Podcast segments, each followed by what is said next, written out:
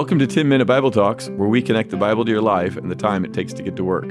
I'm Keith Simon. And I'm Patrick Miller. Right now, we're answering questions you're asking. A lot of these are coming from our Facebook page. So follow 10 Minute Bible Talks on Facebook, vote on your favorite questions, or you can just give your own and you might hear it right here on the podcast. How much alcohol should Christians drink? Can they get a buzz? How much of a buzz? Should Christians even drink at all? Okay, so to the mind of 18 year old me, the answer to this question, should Christians even drink, was obviously no. Christians can't drink. Now, I didn't think that because I was a Christian. I wasn't a Christian at the time.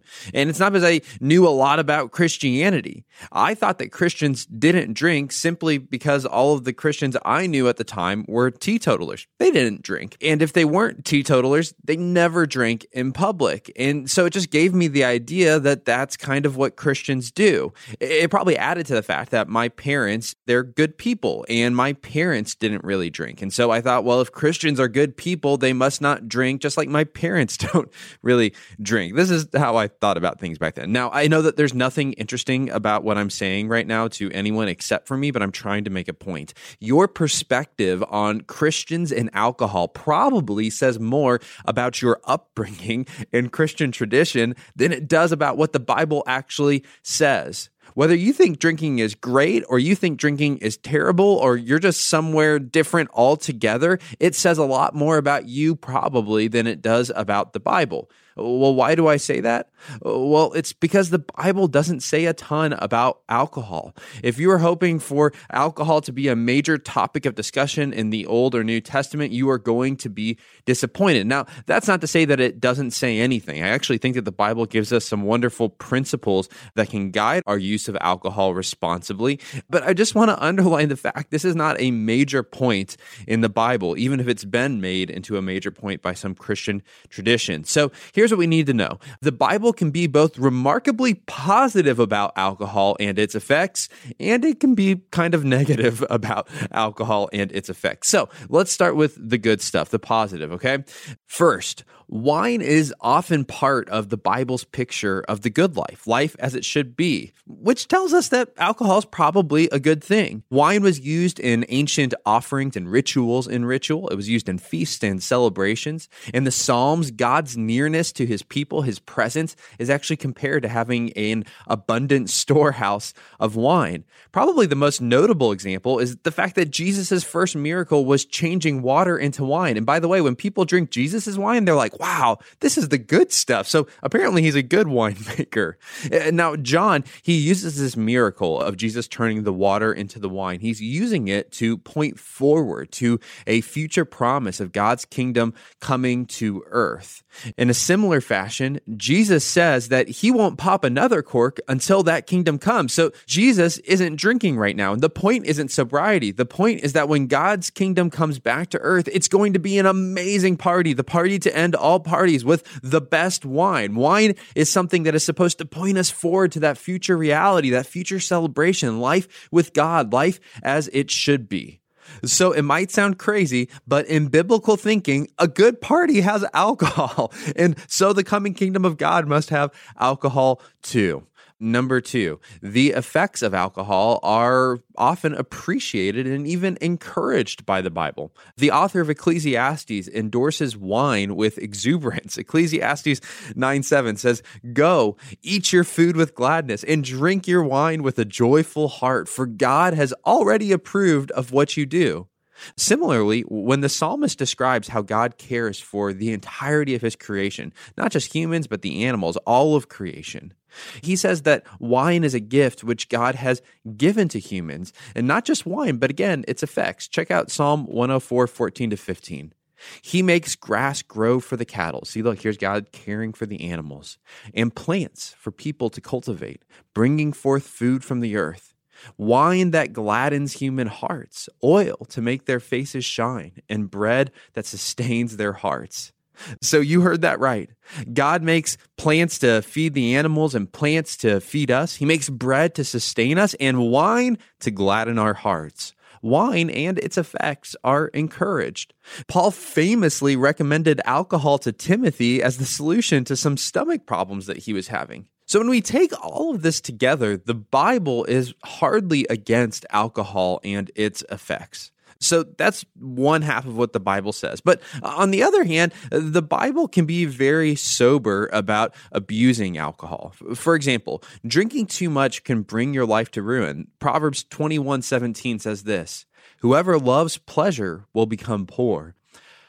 Whoever loves wine and olive oil will never be rich.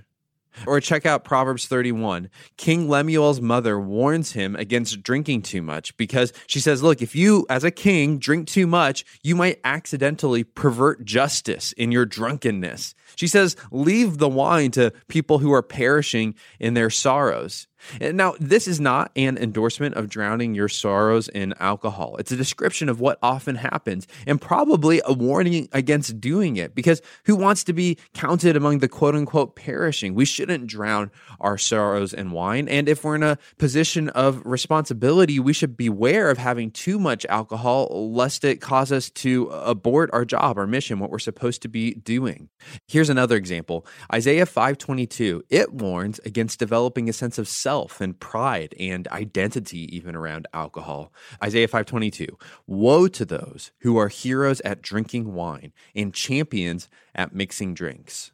Here's the deal. When you start bragging about your drinking prowess, it's probably a sign that you have a problem that you need to deal with.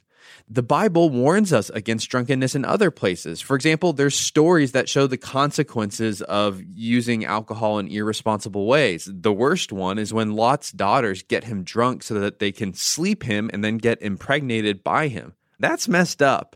But there's also explicit commands that warn us against drunkenness. On four different occasions, Paul and on one occasion, Peter, they include drunkenness in these long laundry lists of behaviors that are unbecoming for Christians. They shouldn't characterize God's people and his kingdom. Likewise, one of Paul's biggest critiques against the Corinthian church was that rich church members were hoarding the communion wine and getting drunk off of it. Now, I mean, the whole picture there is wrong on that one. Okay, so here's what I want to do. I want to take everything we've talked about. We've put together all these Bible verses, and I want to draw a few principles that we can walk away with today. The first one is this alcohol is a gift. Really, alcohol is a gift. Let it point you to God.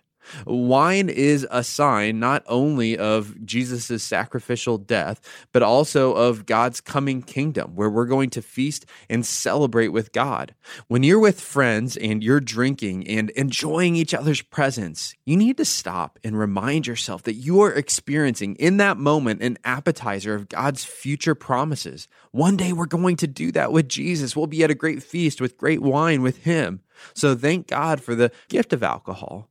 Okay, number two, drink in moderation. People love to ask me, and this is where I started, how much can I drink? It's getting a buzz wrong. And I like the Bible's answer. It just says, don't get drunk. When alcohol impairs your ability to walk, speak clearly, and make godly decisions, you're probably in a bad spot. But on the flip side, wine makes the heart glad. I don't know that having a buzz is really much of a problem, but it's not my job to draw the line between this is too far and this much is okay. That's something you have to do in your conscience by God's guidance with His Spirit on your own. Okay, number three, drink responsibly. Remember, a king shouldn't drink when he's presiding over a court case. You shouldn't drink when you're being paid to do a job you can't do on alcohol, when you're trying to drive a vehicle, when you're in a mentally or emotionally demanding situation that requires wisdom. There are times to drink and there are times not to drink, and we should know the difference and drink responsibly. Okay, number four, take addiction seriously. Now, I just have to say this the Bible doesn't have the category of addiction. That's a modern category. That doesn't mean that it's not real or that it's not valid. But that said, the Bible is very aware of the fact that there are people who build their entire identities around drinking, and there are people who solve their internal problems with drinking. In both instances, the Bible actually warns us to stop. If you're someone who can't go a day without three or four or five beers, it might be time to seek out a sobriety group like AA. Why? Well, it's not just because your drunkenness is a sin, and it is a sin, but it's also because a habit of using alcohol can take you off the field for God's mission. It can take you away from the things that God is calling you to, and so it needs to be dealt with. Okay, number five, this is my last one love your neighbor. Okay, so Romans 14, Paul warns against causing a brother or a sister in Christ to stumble because of what you eat. And I think that he'd say the exact same thing about drinking. If someone's conviction is that they shouldn't drink, look, I don't want to drink, you shouldn't pressure them into drinking. And you should probably respect them by not drinking around them, okay? Don't drink to make a point against them.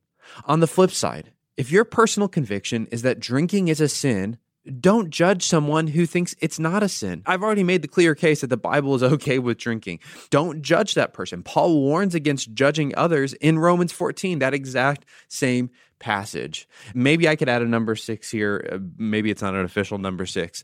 The Bible tells us to follow the laws of the land. So if you're listening to this and you are under the age of 21, whether or not you think that's the right age or the wrong age or something else, it doesn't matter. You need to obey the authorities by not drinking until you're 21. It's just that simple. It's part of how we love others, love our country, and live as good representatives of God to our world. Wait until you are the proper age. Okay, a final thought for the podcast. Jesus is the true wine. Okay. I'm kind of going back to that John passage where Jesus transforms the water into the wine. The point of his miracle in Cana when he does that is that Jesus really is the true wine. That whatever joys wine may bring in our lives, alcohol may bring in our lives, the joy that Jesus brings and promises is far, far, far greater. So, if your love for alcohol is in any way jeopardizing your love for Jesus, set alcohol aside. Jesus is a lot better.